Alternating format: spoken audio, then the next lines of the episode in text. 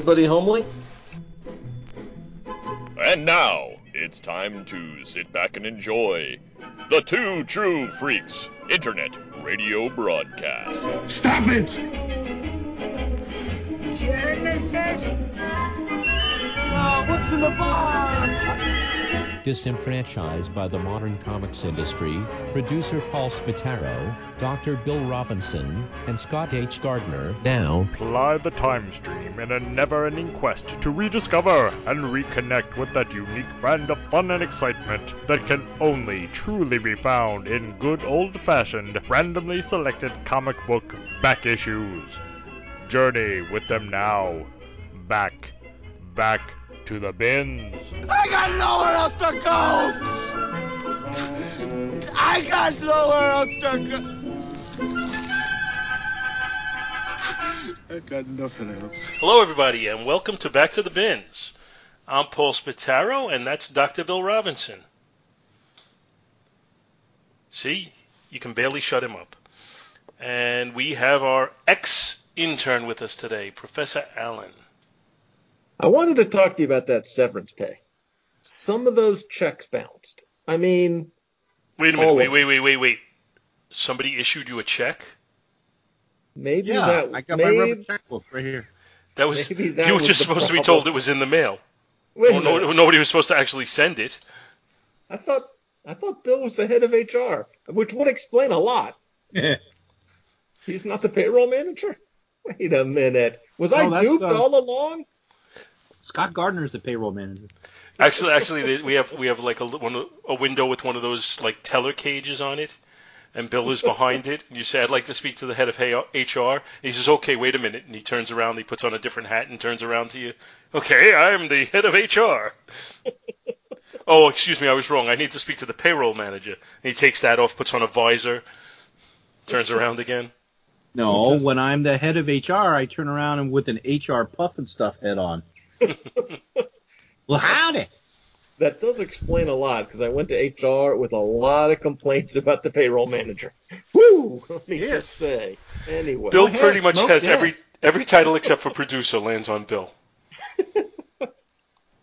I'm also the back to the bins medical doctor. I can Mhm. prescribe you anything you need. oh my lands. He keeps telling me this limp will go away.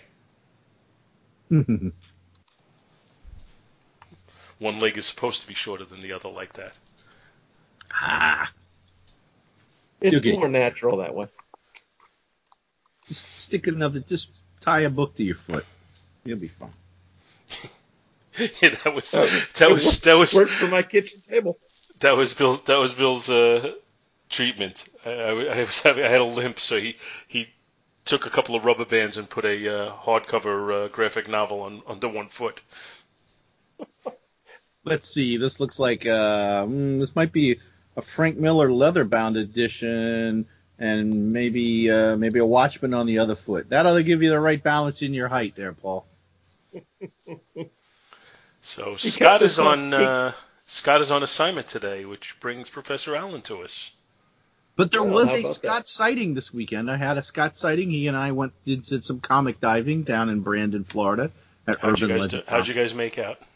Uh, pretty good. I, I pulled in, uh, I don't have the exact count, but I spent roughly about less than a dollar for each book. And yet you Mm. called me with with ten dollar books. I'll books. allow it. I'll allow it. You're not allowing ten dollar books. I think No, I had, no, no, I think no, I came no. out with 105 books for one, uh, uh, physical books for $101. How many of them were Turok number one? All of them. I have to paper a new wall. And I want that premium foil cover backing for my wall as an insulator for solar power. Actually, I'm going to make all a solar array. holograms. Everywhere I look, it's holograms. Maybe I can reflect the heat away from my house to keep it cool. It's gonna be it's money. gonna be like that scene in uh, Fantastic Four 200 when Reed pries Doom's mask off and there's all the mirrors. I'm going to step out of the shower naked into the hologram room. Ah!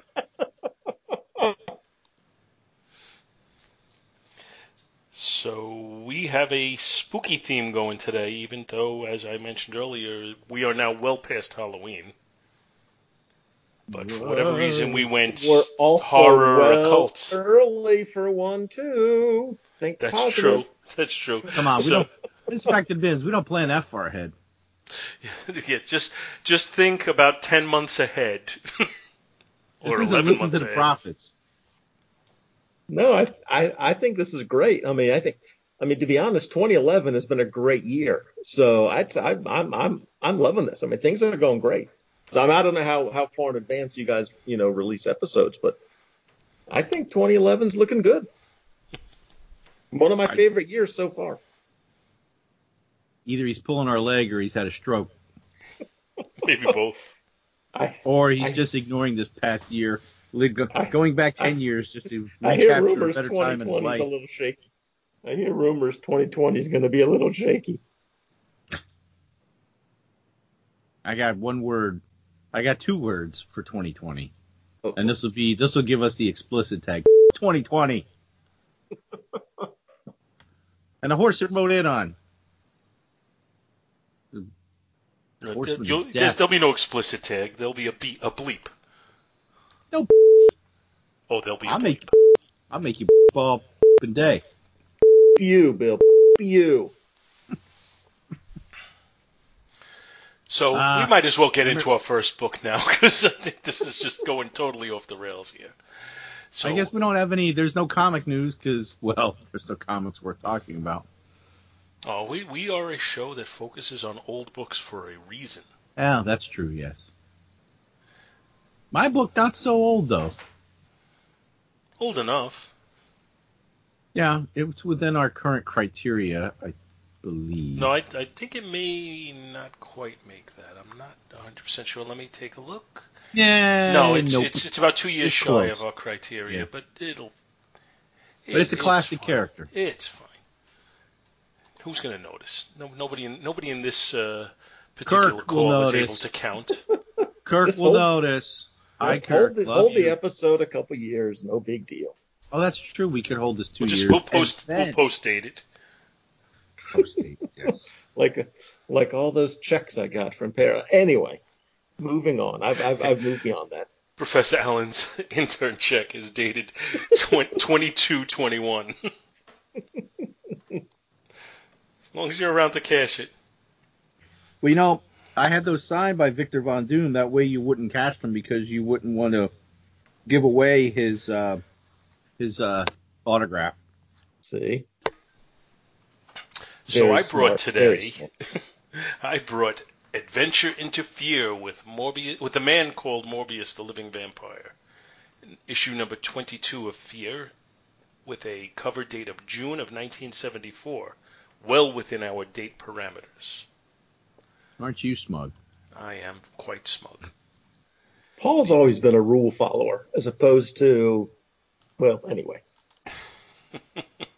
You you throwing stones there, Prof? He's throwing kidney stones. Hey, watch it. Might put an eye out. So the cover, which is drawn by Ron Wilson and apparently with it, it's it's credited to Ron Wilson, Frank Giacoia, and Danny Crespi.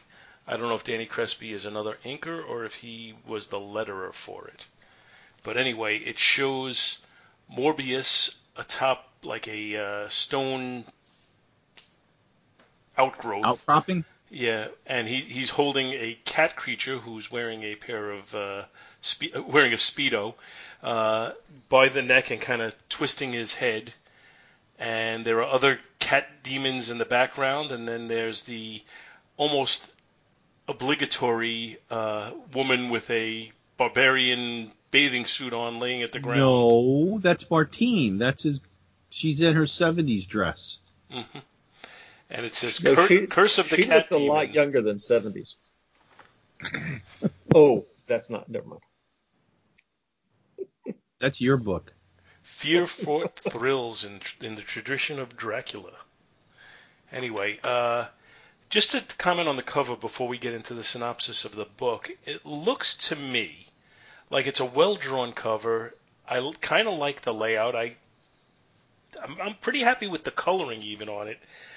But it looks to me like Morbius is drawn just far too substantial. I always got the impression, and I think I remember in one of his He's early more- appearances more of lift. Spider-Man Lift. that Lift. yeah that, that he almost almost felt lithe. weightless. Yeah. But he, Not here he so looks like a bodybuilder. The guy in the corner box looks less buff. Yes. Hmm. It's not that he's not supposed to be strong, but I don't think he's supposed to be buff. I think he's supposed, like I said, I, I think I, I remember Spider-Man commenting that he was almost weightless. Anyway, uh, otherwise I think it's a pretty well drawn cover. The story is called "This Vampire Must Die." It is written by Steve Gerber, and as anybody who's followed comics long enough knows, if it's written by Steve Gerber, it's gonna be a little weird. Uh, it's penciled by Rich Buckler, which I never would have thought based on looking at it. It's inked Well, by says Luis layout. Dominguez. Yeah, he and it- he's credited as the layout artist. So I'm thinking he gave some very rough layouts. Because when I look at it, it almost looks to me like it's drawn by Frank Robbins. Not quite, but close to it. Uh, the inker is credited as Luis Dominguez, who I'm not familiar with. The colorist is Michelle Brand, who I'm not familiar with. The letterer is Jean Simek, and I believe we've run across her not too long ago, Bill. Uh, because she's the mm-hmm. daughter, I think, of Art Simek, who was the letterer like in the 60s and very early 70s.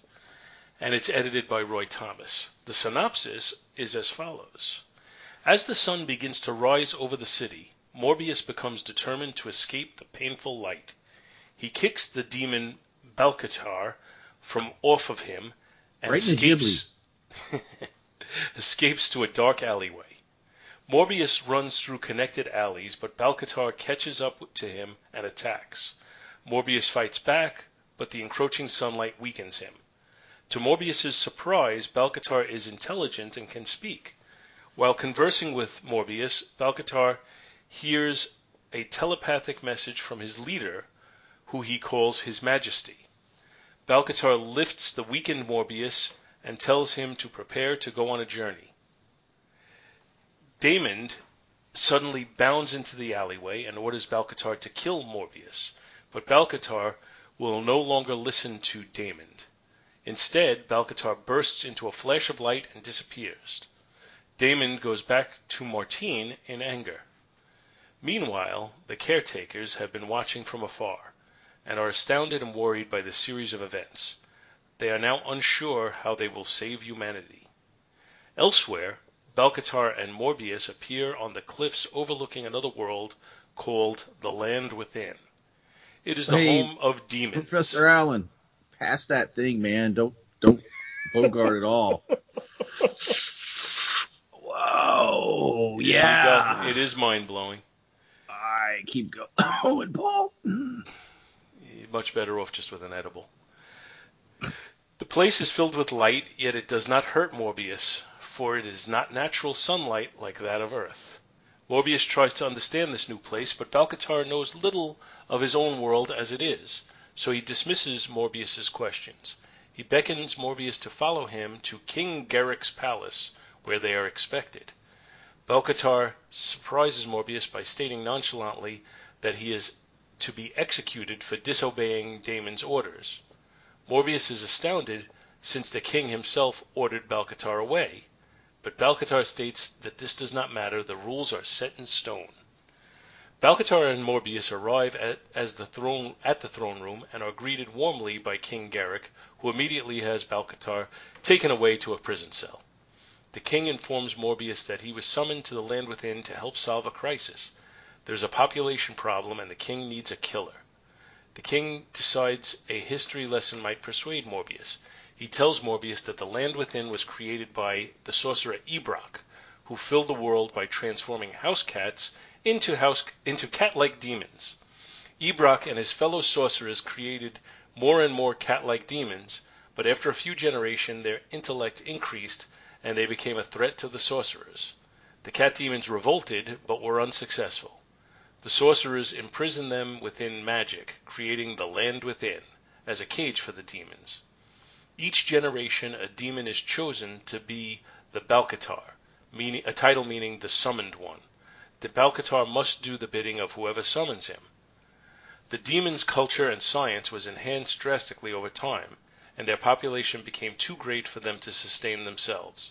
The demons do not wish to harm each other themselves, so the king proposes that Morbius do their dirty work for them. Morbius refuses to harm anyone. He escapes the throne room by leaping out of a window and vows to kill the king and free the Balcatar. Morbius is still weak, so he drinks from a cat demon. He accidentally drinks too much and kills her. With his strength returning to him, he suddenly realizes he, he is surrounded. The cat demons who saw him kill one of their own attack Morbius and throw him into a nearby river. At the end of the river is a wall of mystical energy. Morbius wonders if this is his chance to escape, so he dives underwater as he passes through the wall. Continued in the next issue. Man, there was so many musical references I passed up in that synopsis. Oh, oh, it's magic. I'm a fool to do your dirty work. You would just throw them at me, Paul, and I just I just kept my cool and I held back. See, I was just thinking, speaking of cat demons, hey Bill, how's Alvin doing these days?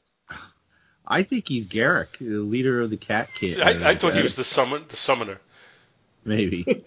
uh, so it, is is this where um is this where Tigra comes from, I Or is gotta that a think there's a connection between this cat or is that a different group of hers. intelligent cat people that were turned from house cats into cat people? Look at the I think cat. it's the same he's gonna, group. He's gonna he's gonna with his claws. the pussy cat's gonna scratch me. I uh, I I don't know if they ever. I don't know for a fact that they ever made a connection between them, but I gotta think that they did. It's just you know, it's just too much to have different cat worlds all over the place. I mean, if you can have multiple Atlantises in some uh, comics universes, maybe multiple cat-like demon hybrid races. Well, there are different breeds of cats, so I don't know. But as I said before I started, Steve Gerber, go figure, huh? Oh boy. It's just you How know, come, I have to say, how I, come- I oh, go ahead. how come the summon one has no pants, but all the other cats do? That's what you get for being a leader. No, no, no, no. The one's the the summon one that goes out into the the. Oh. he doesn't wear any Oh, well. clothes, but all but when we get to Catville or Cat New Cat City, um, Cat Cat Catsylvania, Catalina. Cat, they're all wearing clothes, Oh, I, I'm.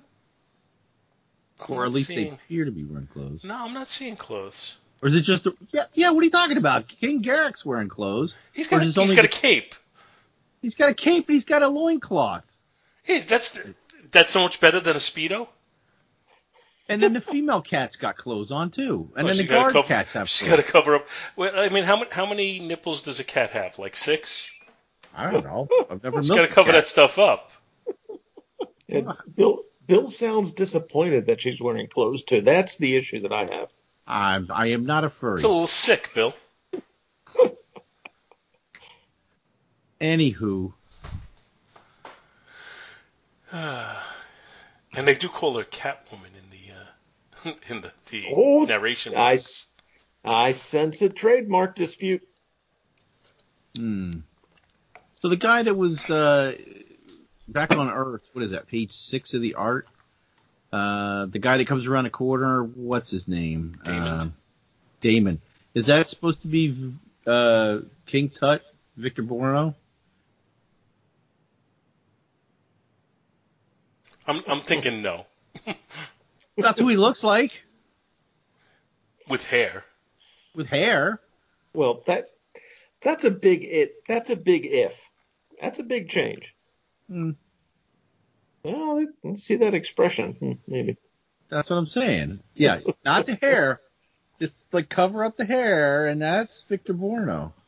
For those of you who don't know who Victor Buono is, uh, go watch Beneath the Planet of the Apes and uh, Batman. He was Batman's, uh, Batman, yeah, the Batman TV series. He King was Tut. he was King Tut.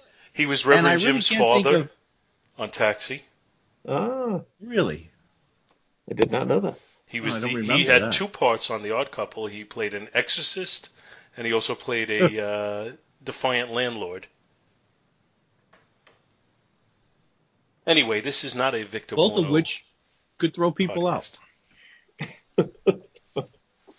so this was right around the time when I first started actively collecting comics, and I was picking up all sorts of things. You know, pretty much whatever I saw on on the for sale rack.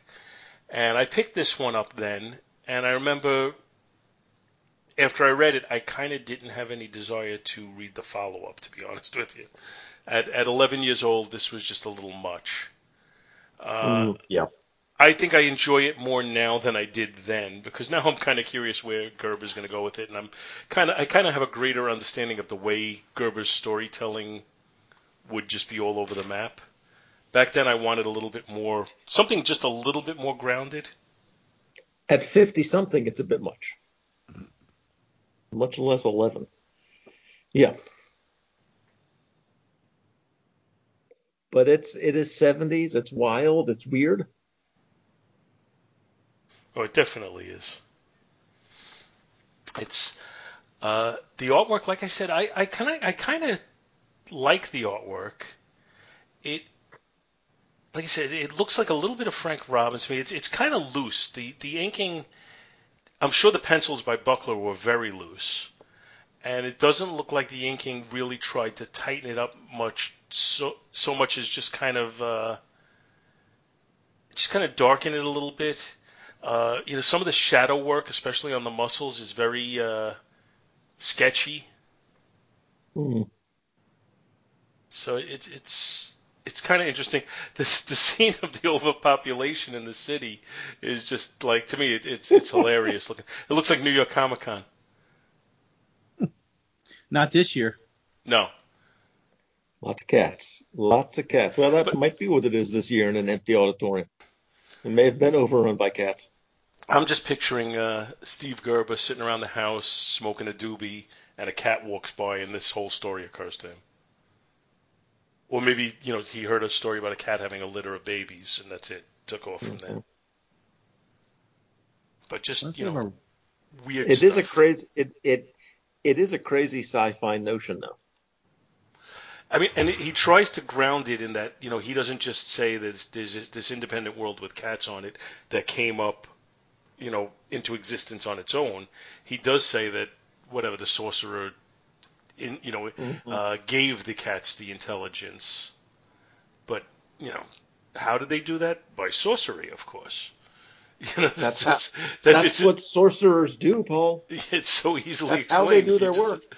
It, it really takes, you know, unlike Stan Lee, who tried to ground his stories in science and would just give you the most weird science in the world, uh, by putting it in sorcery, you just say, well, it's magic. What? As opposed as, as as opposed to it being uh, magnets and transistors. and radiation. That's it. Radiation. So, what did you guys think of this thing? I'm, I'm curious.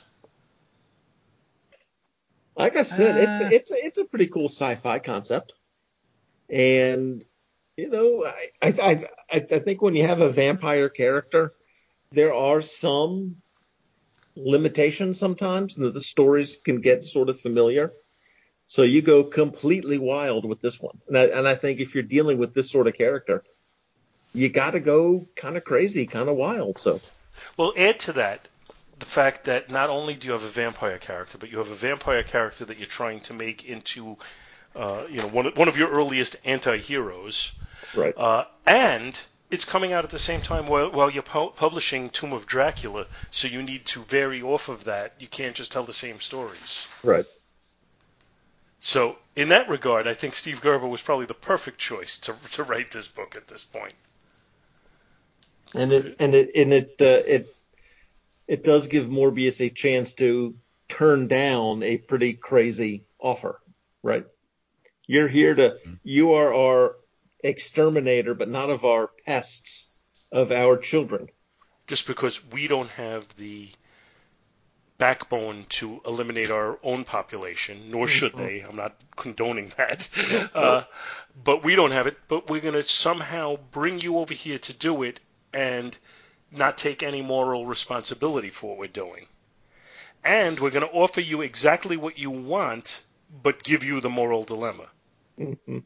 So it, it so it does give him a chance to act in a uh, moral, heroic uh, manner, especially towards cats, because everybody loves cats.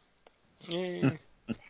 Hey. Alvin and I get along, but you know, beyond that, kind of a dog guy. I have to question Alvin's motives of late. Gives me some looks. Alvin is always scheming. Yeah. I I heard an episode recently of this show where you got uh, you got quite a quite a uh, quite a slash from uh, from Alvin. Oh, quite was- a quite a cut. oh, when he woke up in the middle of the night and leaped Uh-huh. off, used me for a Yep. springboard. Yeah, that was a. I think I think you saw those photos, didn't you, Paul? I think I did. I think I've Big ga- pretty much wiped them out of my memory though, because they were Big great. gouge in the side of the side of my belly. That's pretty nasty. I look like Quint. Twenty men went in the water, and then the cats came. That don't sound like Sean Connery. Uh, Yeah, anyway, it's- No, that's no. So, uh, I guess we don't have too too much to talk about with this one. So, why don't we rate it? Because we got two more books to cover. And I guess I'm going first. So, like I said, I dig the cover, but I don't think Morbius is drawn to the character the way to the character model that I picture in my mind. Uh, so I'm gonna give it a B as a cover, but a C plus. I'm, I'm lowering it to a C plus because I just think Morbius should have been drawn Mm, in in in a more lithe kind of look. So the uh, story is so out there, and it's just you know it seems like to me it almost feels like a story that he wrote in like three minutes. Uh, but it's kind of cool. It kind of you know it kind of clicked with me. So I'm going to say a B on that as well. And well, not as well because I did lower the other one to a C plus. But the interior artwork, Rich Buckler layouts over with with inking that just makes it look not Rich Buckler like to me, but not bad, just the same. So I'm going to say a C plus on the artwork, and overall I'll give the book a B minus. ah, you can go ahead, Professor. In terms of the of the, the cover, I, I ended up I, I landed on a C. I was gonna go lower because this is so minor and picky and it's just marketing speak. But the fact the biggest word on the cover, I mean other than the title, the biggest word on the cover is Dracula. You know, where it says in the spirit of Dracula or in the in the mode of Dracula. And We're gonna "Hey, have, and we're gonna have a vampire on the cover, and if you don't look closely enough, you'll think it's Dracula and buy it. And and they do have a book featuring Dracula, but this isn't that. And so I actually didn't like that. And these cat demons didn't look all that scary. They look scarier in the uh, uh, in the book, I think, than they do on the cover. Uh, Morbius looks pretty scary. Maybe a little too buff, but so that was just a just a C. Uh, internally, I thought uh, when you're drawing Morbius, the first job is to get those expressive eyes, those emotional eyes. And you know, if if you do those well, you've gone a long way in terms of of telling a good Morbius story, as far as I'm concerned, and those are done pretty well. There are a couple cool pages with interesting layouts. That double page spread of the city within, that was good. So to me, this is all a B uh, for the art. The uh, story itself, again, it's it's not a bad sci-fi. It's a crazy sci-fi concept, but it's not a bad sci-fi concept bring in Morbius to uh, clean up your own mess. Um, and the in a weird, almost logical way, that mess. I mean, there was an explanation for how it came to be. You know, you can't call it logical or understandable, but it it there was something that they attempted to make some sense out of it. To me, the story is a B plus, almost A minus overall. It's it's a high B, probably not a B plus, but a high B. I thought it was a pretty enjoyable you know, for a for a 70s book just totally out of the blue, a one off, a, a one off, uh, enjoyable read. Um, yeah, the covers. The cover is. Uh, I'll give the cover a B. It's you know. It's all right. Yeah, Morbius is a little bit. Maybe you could say that's some false advertising, or you know, in the tradition of Dracula. Uh, but I'll let it slide. Um, there really is no curse of the cat demon. It's again, that's maybe a little misrepresentation, but it's a comic book, so we'll let it slide. So we'll give the uh, the the cover a B. The interior art, um, it's yeah, I wouldn't really think this was Rich Buckler, but it's still pretty good. Uh, yeah, the double page with the uh, with the city is neat. Um, I like the shot where somebody's chucking a rock at Morbius and it hits him right in the snoot. Almost looked like it went up his nostril. you know the one I'm talking about? Yes, I do. Like kind of like, oh, oh man, come on, dude, my nostrils are big enough as it is. I got stuck with a I got- rock in there. I got to. I, I was unlucky enough to be born with Gil Kane face. Let's not make it worse, please. Um. So the interior art, I'm going to give that a. Uh, I'm going to give it a C plus B minus. And uh, the story. Okay, so here's now here's how I would have got rid of the the the unwanted cat population. So they want to get rid of their kids, right? They got too many damn kids. So Tell me you about just it. you oh, just sorry, tell. sorry. You only have one, Alan. Yeah, I got three. Oh, And one lives up there by you. oh. So, um, so you tell all the adult cat people what's in this particular cave, right? But you don't tell the kid cats or the kittens, and you call it Curiosity Cave. Need I say more? See, I was thinking Or one one Schrodinger's laser. Cave. I was thinking one laser pen and a pack of double A batteries.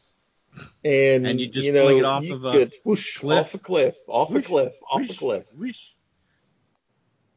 Schrodinger's cliff. Is the cat dead or alive? Well, only the observer will know. I tried to explain that to my daughter, and she just it was like circular logic. Well, obviously, if we put poison in there, the cat's dead. I'm like, no, the cat's not dead until it's observed as being dead. But you know, I'm like, the cat is neither alive nor dead until it's observed by an outside source. That's, yeah, we just kept going. I sometimes think she likes to argue just to argue, though. So Well, that's the whole idea of the Schrodinger's Yeah. cat though, thing, Yes. though, is to, is to Yeah. give you something to argue about. Yeah. So, uh, so yeah, I guess B. Uh, yeah, story. The story's good. B. So that's a B book. B for cat. Huh? Uh, Bill, Uh, that's why we have Bill Maybe on we here. need to have a chat. A cat? I got a cat. Oh, a Yeah. chat. Oh, Oh boy. So. Bill Bill will show us more of his language skills by covering the next book. And our next book comes to us from DC. And I actually have this book Comes to you from FU. I'm sorry. from the University of Oh F. man, I just, I, I just want to thank you guys for inviting me on this really momentous episode. I mean, Bill has a book. I mean, Hey. let's just not blow by this. This, this is big, guys. This is. I don't know. If, I don't know if listeners understand. How, oh, thanks, Bill. I'm I'm I'm glad I could meet and exceed your expectations. Just I'm I'm like one of the one of your students that finally came to class prepared and you're just completely dumbfounded by this fact. The, You the, you did the work? Oh my god.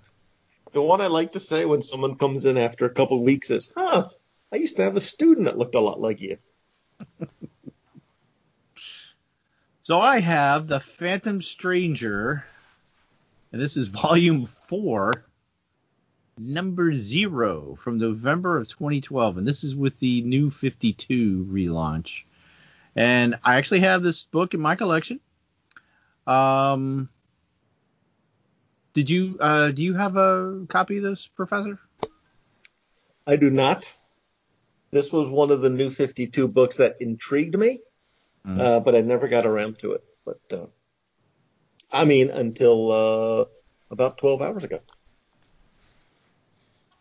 Okay, but so you you know what we're looking at?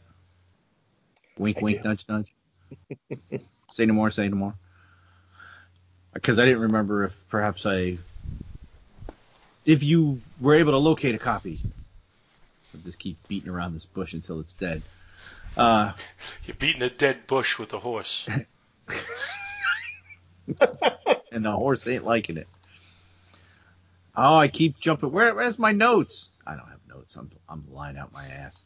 So, writer on this is Dan DiDio, not to be confused with Ronnie James DiDio. Uh, penciler Brent Anderson, inker Scott Hanna, colorist Jerome, Jerome, Jerome. Who spells what? Jerome Cox.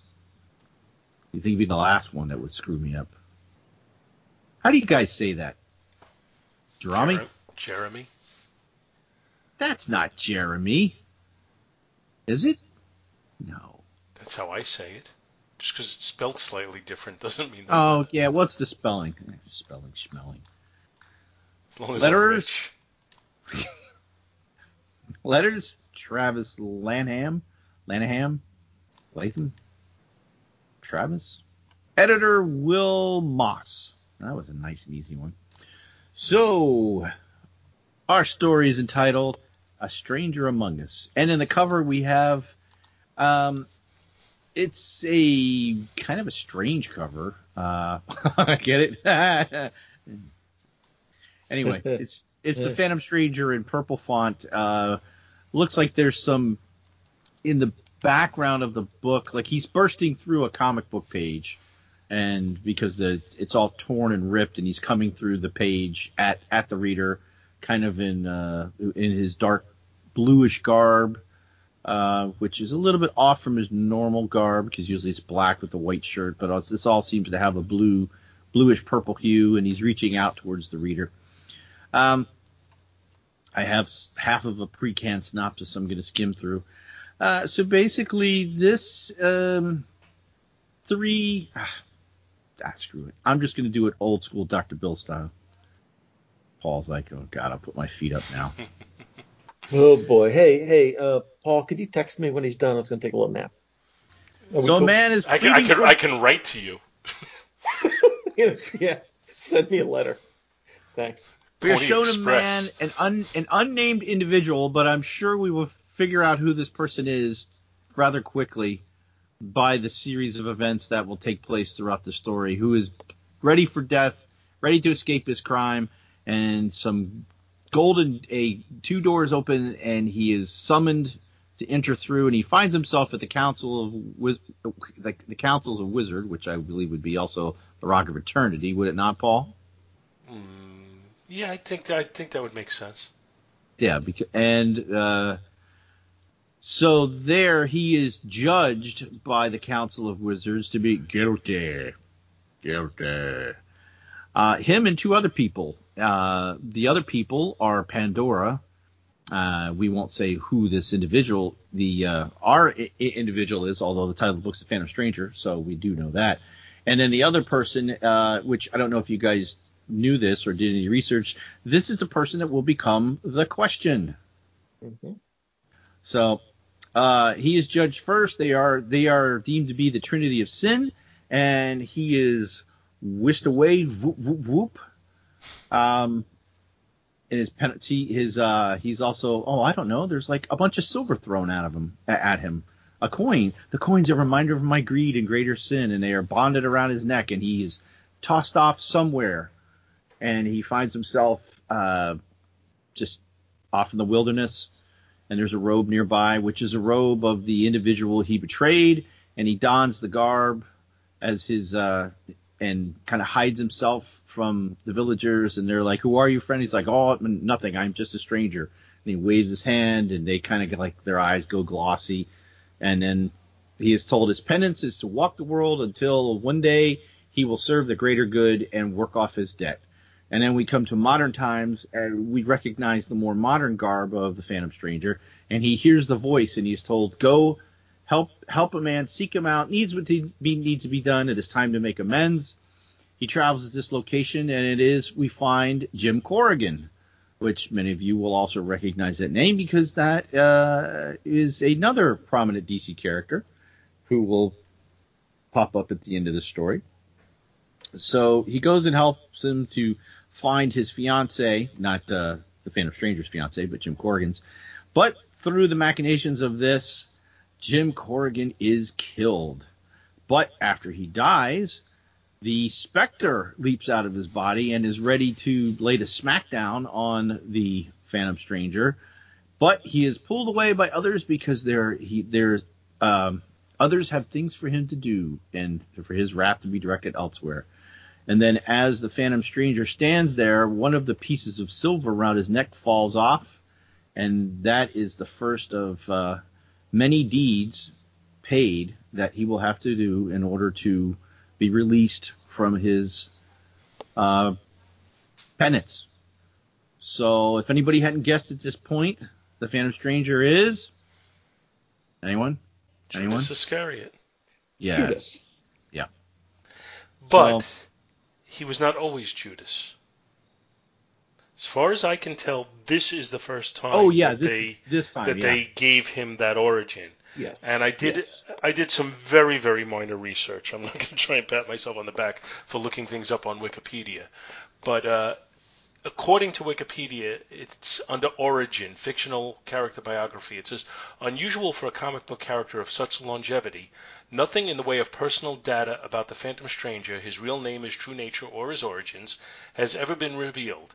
DC produced a special issue of Secret Origins, Volume 2, Number 10, that postulated Four four origins, right? possible Four, origins. yep. And it, the one was a variation of the Wandering Jew story. He was a man named Isaac with a wife and a young son in Bethlehem during the time of Jesus' childhood. When King Herod heard there was born a child who would be king of the Jews, he orders the massacre of the innocents in order to kill the Christ child. Among the people killed were Isaac's wife and son. Blind with anger, he spends the next 30 years raging against Jesus. During the Passion of Jesus, Isaac bribes a guard to let him take his place and participate in the flagellation of Christ. Jesus condemns Isaac to tarry in this world until I come again. The second, stranger was a man in biblical times who was spared God's, God's wrath by an angel.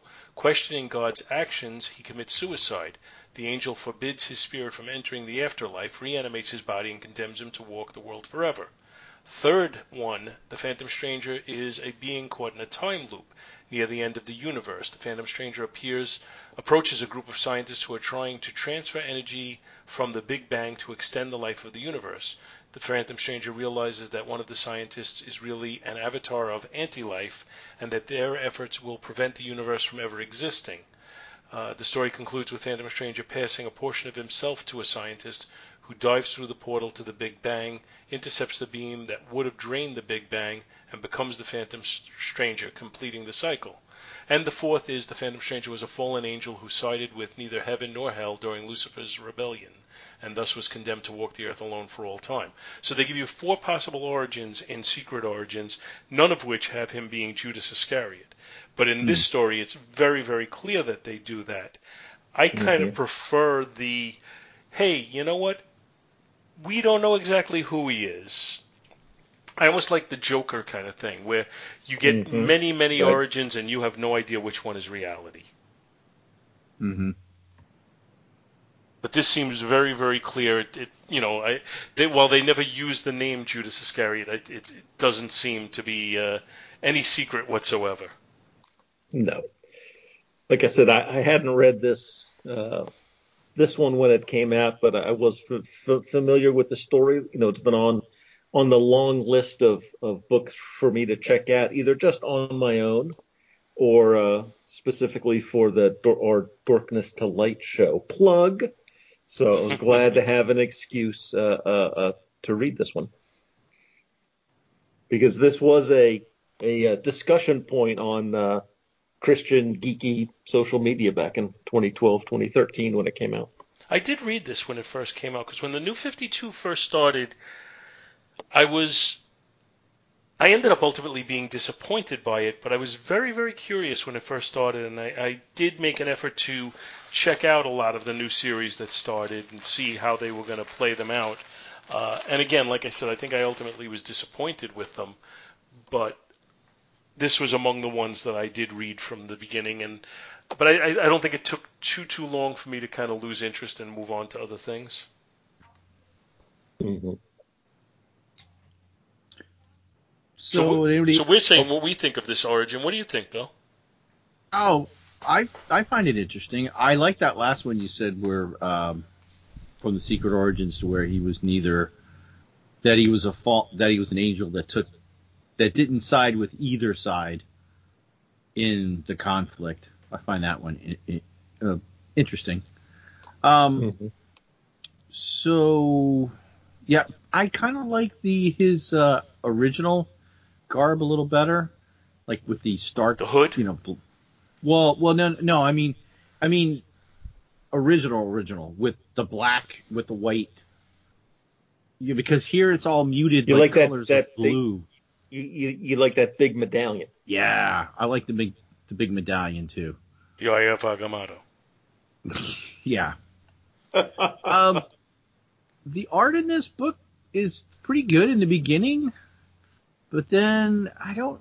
It's the same artist throughout, but it kind of it almost looks like it becomes rushed, and it seems more so when there's a transition from the old world to the new. Do you guys see that? Like when we get to modern day, hmm the characters don't look as defined and finished. Like there's not as much detail. I imagine they were trying to do some sort of Noir yeah, or just some sort of stylistic change, could be. you know, to Yeah, identify the think two of eras. But Yeah, I guess it could be that. I So feel like I mean, uh, the the modern day artwork looks a little stiffer. They they don't Mm. look quite as Mhm, right. as as fluid. I do like the idea that he had a part in the creation of the Spectre. And and the Spectre don't like him for it.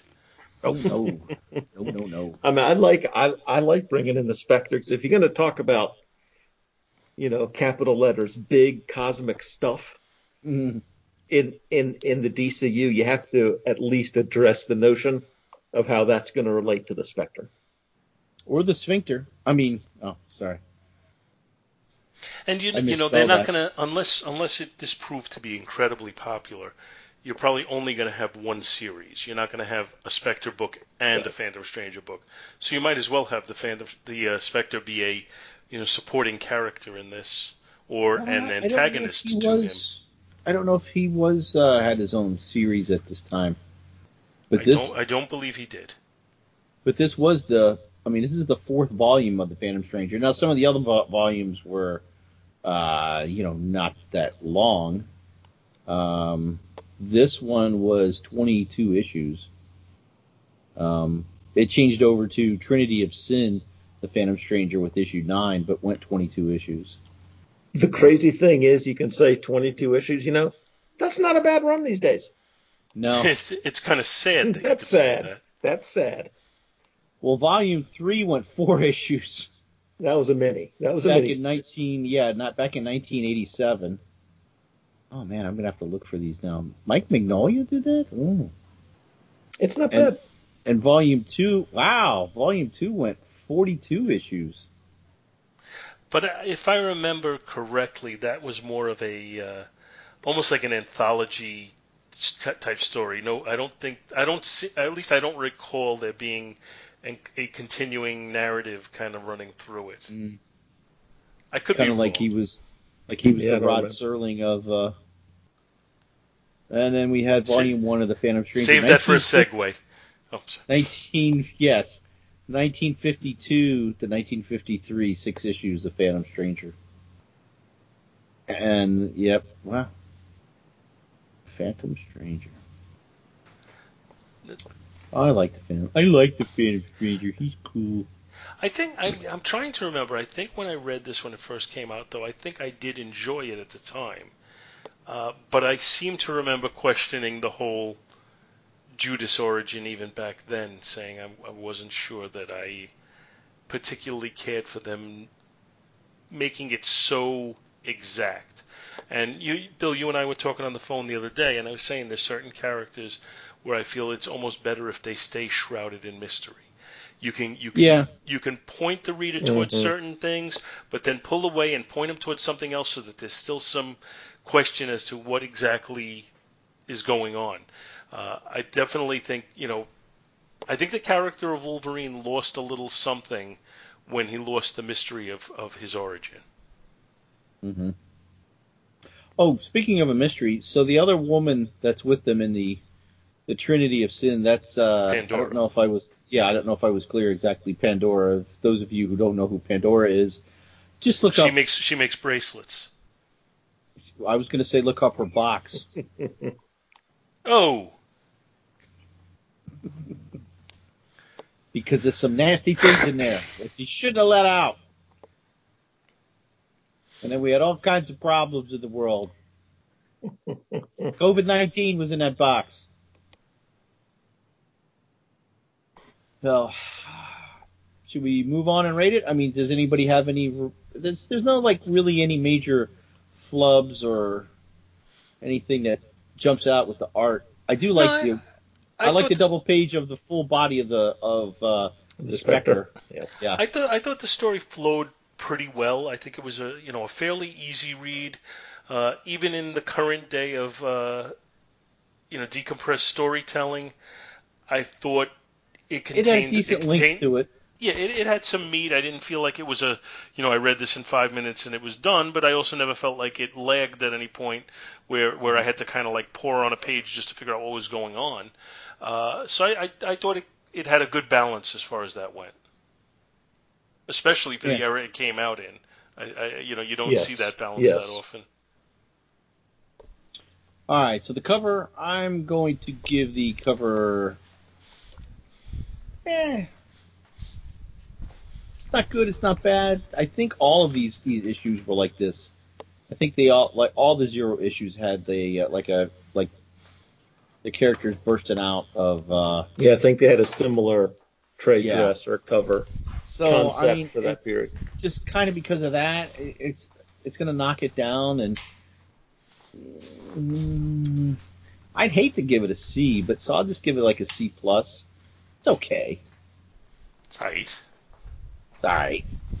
And uh, actually, the alternate cover with the black and white with the lettering uh, in like red and black, I, I kind of like that a little better than the than the standard cover.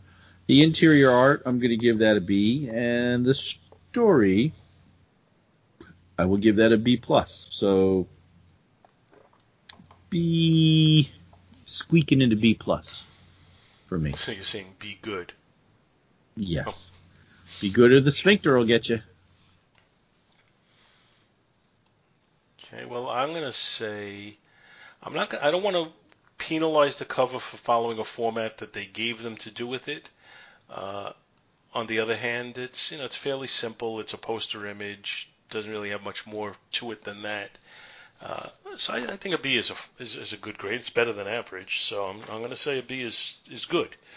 The interior art, despite the fact that, like I said, they don't look as fluid in the current day or the you know the modern stuff, I do think the art is pretty good. I kind of like what Brent Anderson has out there. I think it's very easy to follow, and you know there's nothing where it's like you don't know. There's there's no pictures where I see uh, any particular problem as far as the proportioning or the anatomy or anything like that. Uh, I think you know it, it's. I would say the biggest problem is I don't really see anything that distinguishes the faces of characters that much uh, to the point where I'd know who's who. But overall, I like it. I'm gonna, I'm gonna say a B on the interior art as well. Uh, and the story, my biggest thing with the story is I just don't know if I like them you know, totally pinpointing the origin the way they do. Uh, I, Yeah, I- if I you pref- don't like the premise, it's hard to like the story. Yeah, that's that's the thing is I, I think it's well told and I think it's an enjoyable read, but the ramifications of being so exact with his origin, I feel like that diminishes the character. So it's like it's just from a reading point of view, I'm going to give the book a solid B, but from a future, you know, ramifications point of view, I'm going to drop it to a C because I don't like that they do that. So over overall, I'll give the book a B minus. I think I like the cover uh, most uh, uh, of us. I like the black and white background. I do like the blue purple, you know, of the of, of the center, uh, you know, the art piece there. It stands out, and it's you know clearly identifiably the Phantom Stranger. It is simple. Simple doesn't have to mean bad or or or incomplete. So to me, that's a B, borderline B plus on the cover. Uh, interior art again, it it did its job well. And sometimes when you're dealing with the stranger and the specter, especially, that can be a difficult job because you know you're you're dealing with uh, you know the specter. You've got this crazy size and scope that you have to deal with.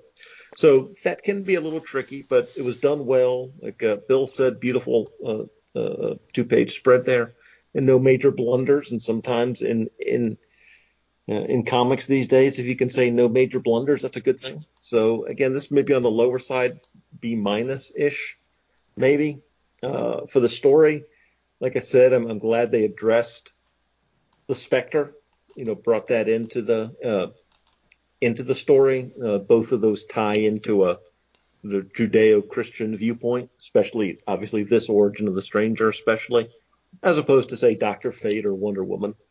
Um, you know, but these are coming from sort of similar places in these versions, so you have to you have to deal with that. So I thought that was smart to do that here in in the zero issue. And I'm a sucker for stories with biblical aspects to them, darkness to light, plug. And uh, so far, at least, this story doesn't do anything so crazy in the biblical religious area that would turn me off. So solid B on the story, B overall. Glad I read it, and I certainly plan in the next uh, week or so to read a handful of more of these. I, I got guys. this off the DCU app, and I imagine I'll just plow through until, like Paul said, I'll some point I'll probably get bored with it, but I'm certainly gonna gonna move on to the next uh, next couple of issues. So that's a success. All right, and that moves us to Professor Alan's book.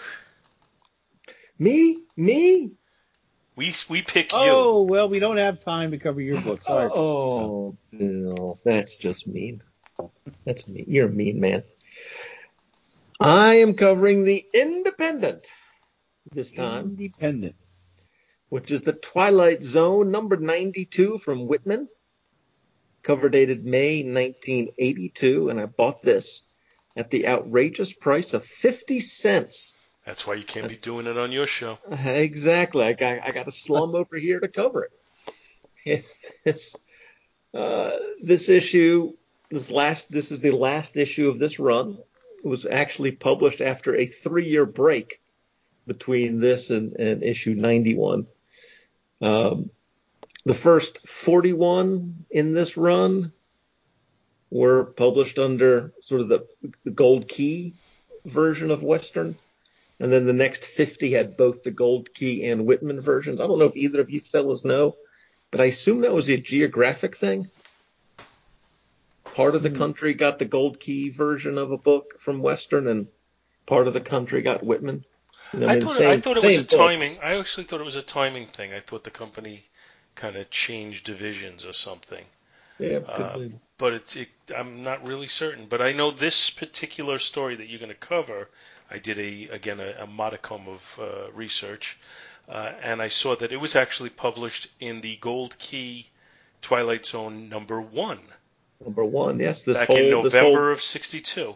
Yep, this whole issue is a is a reprint of Twilight Zone number one. So even though this one technically was published in 1982, uh, for context, these are this is a 1962 a story that we're going to cover. And we, we had in, in 1962 we had a similar cover, which I assume you're going to describe the one that's on Mhm. this one. Only this the one on this book is penciled, and the original one was you know one of those gold key painted covers uh, Mhm. with again a similar scene but not exactly the same. hmm I don't know if you've seen the uh, original. Yes, it's I think it's much better. Yeah, I do too. Uh, uh, this one, this covers by Frank Bolle or Boley, and it shows some drama on the high seas. A girl in distress leads her rescuers on a voyage to nowhere. And We're on uh, a boat to nowhere. and Come she is on. in a she's in a boat called the Voyager or the Wanderer. she's on the Wanderer. Oh, that was a show to nowhere. and uh, so uh, the you know traditional what we think of as a comic book uh, uh, cover it's it's more colorful than, than that original one uh, you know a few changes in the you know body positioning uh, of the people uh, I definitely think the the painted cover was uh, much uh, much much better uh, this issue had three stories in it, but I'm only going to cover one. Uh, it is the longest story and the cover story. Uh, the other two, one of them was just more of a sci-fi, so we sort of we're going for a little more spooky in this uh, in this one. And then the uh, the third story did not actually have Rod Serling, you know, narration to it, and so the online speculation was that that was just a pre-existing inventory story that they that they stuck in. So I'm going with this with this one, which is Voyage to Nowhere. The well, one source credits Leo Dorfman as the scripter. We've got Reed Crandall on pencils, and possibly George Evans on inks, and Ben Oda on letters. It was 58 years ago. Sometimes they didn't keep the greatest records. for Dan Harmon and Roy Corbett. This is no ordinary fishing trip. They're about to make the catch of their career in the Twilight Zone. So we start with Dan and Ray on a fishing boat out in the fog. They see a sailboat. It came out of nowhere. The sailboat got a girl at the tiller in clothes that are at least 50 years out of date. Remember, this is from 1962, so that's 100 years out of date. Hmm. Through the fog, they hear her weary, hopeless voice. They tell her the way to Rock Harbor. She's lost the way. She wonders aloud, Will I never get there? Dan notes something strange about the boat, and Roy points out that despite there being no wind, the sailboat is moving. And then a storm strikes with savage fury. A nor'easter. The girl is swept towards the rocks. She hasn't got a chance. Pour it on, Dan. We've got to get over there. But she's gone without a trace. Now, when the two fellows get back to Rock Harbor, they check into the inn. They notice a portrait of the girl, Carlotta Morney. She was killed in a storm while heading to Rock Harbor for her wedding. Are you ready? 50 years ago. Ba, ba, ba. Since then, the innkeeper tells them, her phantom boat has been trying to find a haven. This very inn was once her home. But they're warned that she's always followed by a howling gale. Helping her would have cost you your life. Dan is able to dismiss the phantom legend, but Roy can't get his mind off the girl. I keep seeing Carlotta's face. Two days later, a fog rolls in on Dan and Roy's boat, and again they see Carlotta in her ghost ship. Again, she asks for directions to Rock Harbor, despite Dan trying to hold him back. Roy jumps onto her boat, the Wanderer.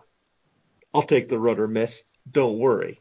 You're in safe hands now, he mansplains to her. Dan tell, tells him to turn back. But Roy yells back at his friend that he can't, that it's too late. And then he's gone.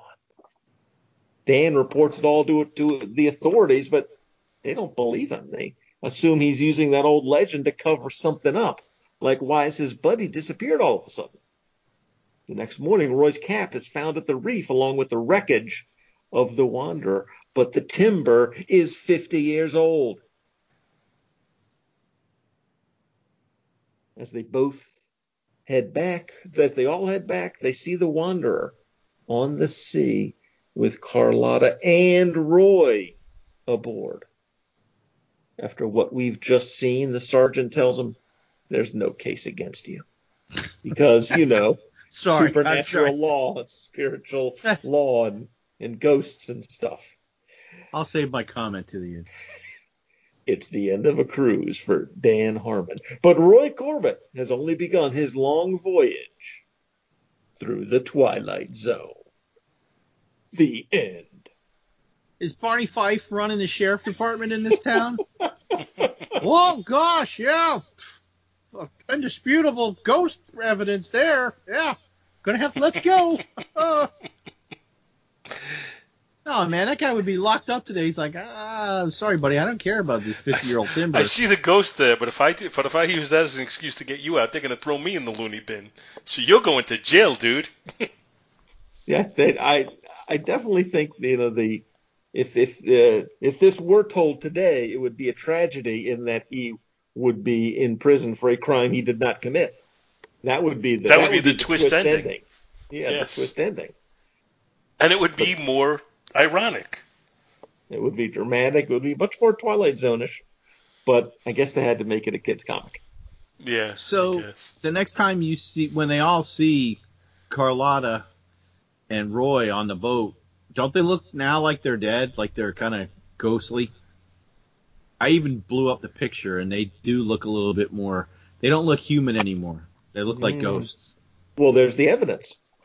Just bring out the jury. Yeah, so we'll all we'll all go out to sea. now, now, Paul, in your courtroom exploits, come on. I've used I've chartered, used the, I've used the ghost boat defense many times. I mean, you brought everybody up to a starship and then silenced the heartbeats of everybody on board, right? That's that's one of my favorite moves. It's just good legal strategy, Bill. Science. One of, one of my one of my favorite maneuvers is to belittle my opponent if he's not using an actual legal pad. or do you like drop your briefcase in the middle of the floor to get him to spin his neck around while he's wearing a neck brace, like in the Brady Bunch episode? Oh, this this book is so fascinating that we've already got we, have already totally got off the subject. I don't want to well, hear no, anyone talking about dropping briefs in court, please. So now, now just just to now, talk about this story though, just to, to go to this. First, I got to say I didn't find the story, I didn't find the irony of the story to be compelling at all. Uh, it's it's purely like you said, you know, maybe they had to, to kidify it a little bit, but it's just kind of a not no teeth to it ghost story is really what it comes down to. Uh, yeah. The the artwork is, I think, typical of what you saw in those days from a Gold Key slash Charlton slash you know yes. putting quotations independent type publisher. uh, and and for the most part, it's pretty run of the mill. Uh, I thought the artwork was at its peak in the scenes when they're talking to the innkeeper. I thought there's a couple of like moody looking shots there. Mm-hmm. Uh, mm-hmm. But I think you you and I had a different interpretation when we read it. Uh, because your synopsis, I think, said that they came in and they saw this picture. My interpretation of it is they're two morons who are sitting there with this giant picture over the fireplace, and they didn't even notice that it's the same woman until the innkeeper pointed it out to them. there probably is that you dumbos.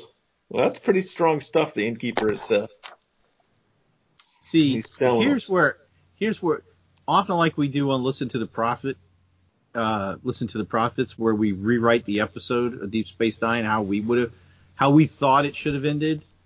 So when they're when the one guy's back with all the cops in the um, in the inn, I would have had some in some way or machinations. His buddy is now in the portrait with the woman. Oh yeah, I thought that same thing. I was I thought that was what I was was gonna expecting that at the end. That's the ending I was expecting. And like like then the cops would look at him and they- then they'd say like, "You're free to go."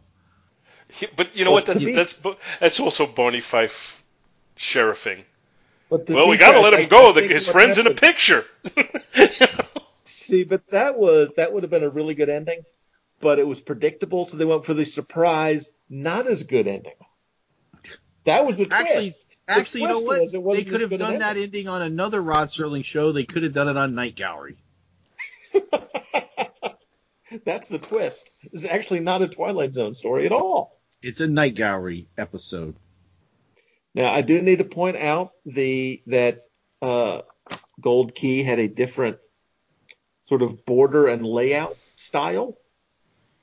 The uh, if if if you look at the pages, there's the gutters between the pan. Well, the panels don't have borders. The, the panels are borderless, and what is in between them is a pastel colored, uh, uh, uh, uh, you know, uh, uh, uh, gutter it's like a Yeah. channel. Yeah. quarter of an inch or so bet- between them. So orange or greens. Other ones in this book, there's some blues and yellows. You won't be So getting some- any Neal Adams stuff outside the border here, buddy. See, Take you and your crap somewhere else. We'll have none of that in this book. very, very. Uh, everything is rectangular and square. Even the word balloons are rectangular. You know, so- and I think uh, you know the the trick with something like this when you're reading a licensed you know, book like this is is it a good comic story? Eh. But is it a good Twilight Zone story also? Like you have to you sort of have two layers, like you're reading a Star Trek or Star Wars or X Files comic. You sort of have these two layers that you have to have to think about. Well, you know, I think we already kind of hit on the question of is the intended audience for the TV Yeah. show the same as the intended audience for the comic? Yeah. And I think it isn't. I think the the TV show is intended for an older audience, whereas the comic is intended for probably somebody nine, ten years old. Yeah.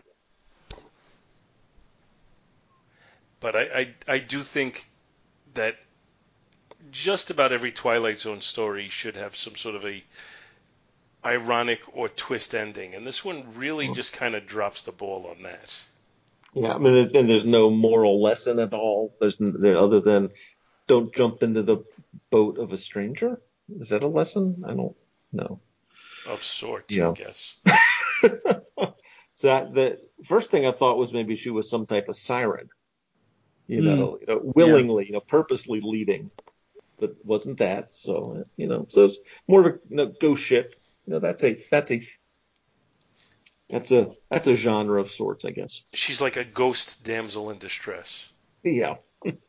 Okay, but she's also go- trying to get back to Rock Harbor for what? Her wedding. For her wedding. She's only The other- 50 years late. But the other So dude, if- the other dude figures the the groom's dead already, so he can go after her. Or did he think he? I mean, what was his end game here? Was did he think he was gonna? I, I mean, maybe okay, maybe the twist would have been that maybe she was not a ghost because her body was never found, and that it was some type of time loop, and he go, jumps in and he saves her, and then marries her, and that's why he's in a portrait Would and it then have been? and then oh, the innkeeper tells a different story, but the only people that know the difference is the guys that is the guy that was out on the boat, and they think he's crazy, and they lock his ass up. Would it have been a more satisfying ending if it had been that he was still caught in the time loop with her, but now that they were together, they were both happy? Would that have been more Yeah. satisfying? It was Well- their.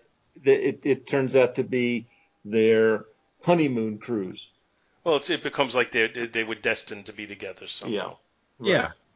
Mhm. Like it, he's able to free her, and then they just kind of sail the the seas together, or something. Yep. But, but I mean, I think they could have, you know, he should have been in a picture. If this was a Twilight Zone episode, he should have been in a picture Yes. back in that freaking bar or that that whatever inn. He should have been in the picture. Period. For this to be a Twilight Zone story. And the only guy that knows about it is the guy that was on the boat. Mhm. Mhm. And And then, like you said, it, and like you said, if you if you want to go dark, he gets arrested or committed. Yeah. But so uh, speaking of listening to the prophets, uh, what did Blaine say? Uh, Blaine said that I can't pronounce Spectre correctly. Oh wait, I said it right. See, if you tried real hard. Well, because you weren't really saying it, you were just saying what Blaine said. True. Yeah, true. exactly. Sure. All right, so why don't we rate this one now?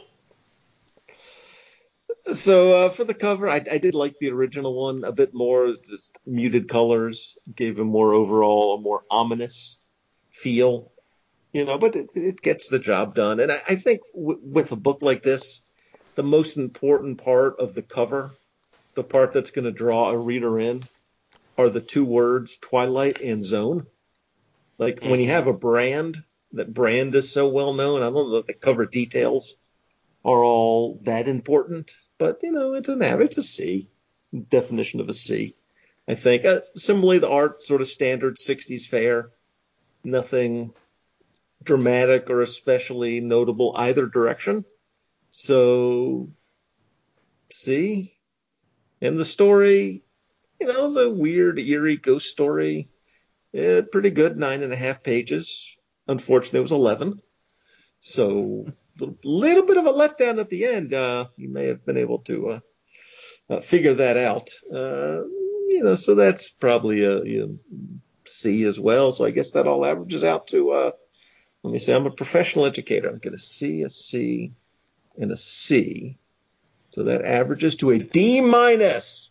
No, I mean, I think I might have taken extra- your class. You got to Okay, add it's in all that extra credit you give people. that's right. So that that brings it up to a C. That brings it up to a D minus. I mean, for the era, I guess it works. There is nothing special about the story. Uh, uh, yeah, the cover's okay. You got that scratchiness to kind of make the uh, is interesting on the sail to make it look like cloth or like a like some type of thick canvas or something. Um, but then again, a sail shouldn't really be that thick. Well, I get, well, I guess it could be. It needs to catch the wind. Anyway, um, It's ghost canvas. Oh, Ghost Canvas. Yes, Well- yes, yes. Um, I don't know how he's standing in that boat like that. Don't look very safe to me. Like he's like one second away from being flipped out of that boat. The way they're riding that He's- wave. He is getting ready to jump. I don't think he can make it that distance. No.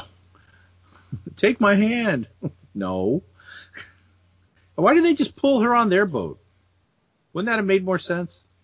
Anyway, I'll give the cover a. I'll give it a C. Uh, the interior art. Uh, I mean, it's it's adequate for the storytelling. It's not bad art, but it's not good art.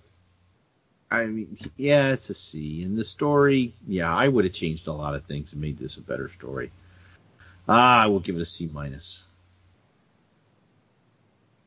Then again, I'm not a. Overall, a D minus. Overall, yeah. Overall, yeah.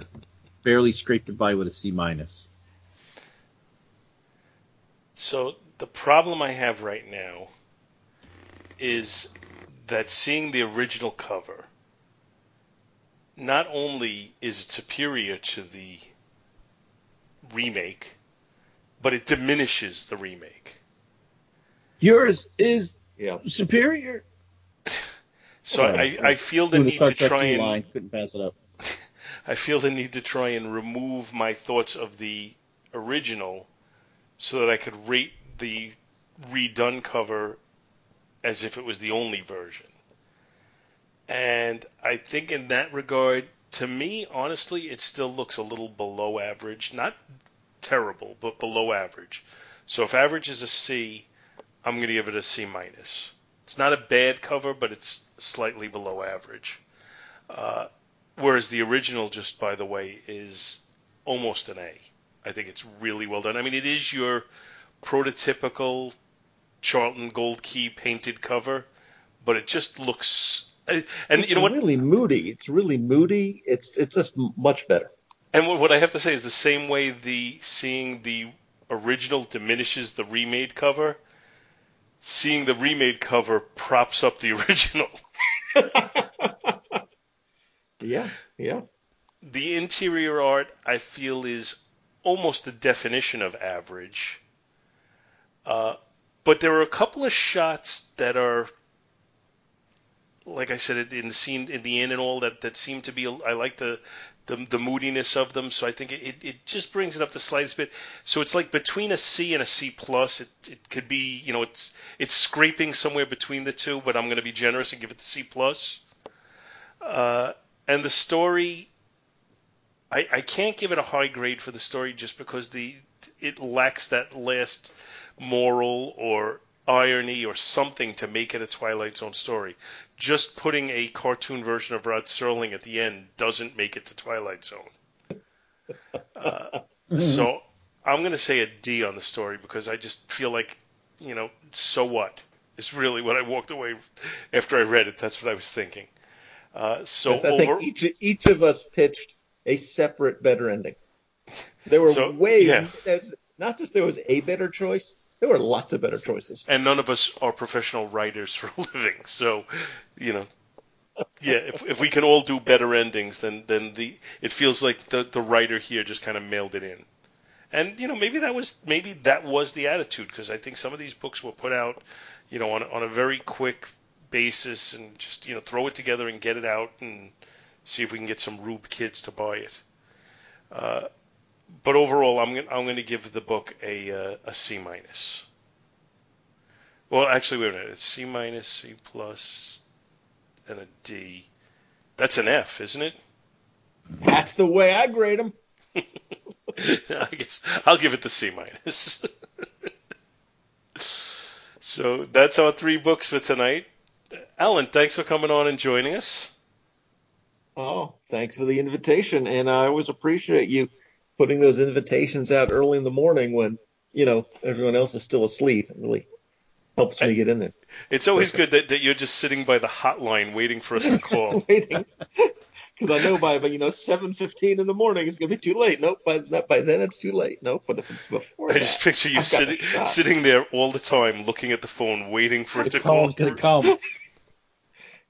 Uh, Alan, uh, are you going to work today? No, Paul might call. No, Paul might call. He he recorded last night. I don't care. Then he comes sliding down on a fire pole. with the, with his with a big onesie on. Anyway, Alan, why don't you tell everybody where they can find you, if, as if they don't already know? Well, thank you. Most of our work can be found at the Relatively Geeky Podcast Network, run by me and my only child, M. Over there, you can find shows like the Quarter Bin Podcast, the Comics Reading Journal, Doom Speak, and Shortbox Showcase. And then, uh, as I may have mentioned once or twice in this episode, we have been doing a side project for about five years now called Dorkness to Light, which uh, over there, we talk about the specifically religious and spiritual content that appear in various items of pop culture, including a very early episode all about the Spectre. All right, cool. So that'll do it for today. Thank you, You know to he's a- everyone. What? You know he's got a Doctor Doom onesie. And it's got the hood that comes down over his face to look like the like the metal mask. Just saying. So thanks everybody for listening. Thank you, Alan, for coming on. Thank you, Bill, for always being so Bill-like. And uh, we'll see you all next week. What exactly does that mean? Thank you so much for listening to our show, and we hope you'll continue to join us each and every week for more good old fashioned comic book back issue awesomeness. You can contact Back to the Bins to leave feedback, comments, questions, suggestions, and criticisms via email at bins at twotruefreaks.com or by joining the Back to the Bins group on Facebook.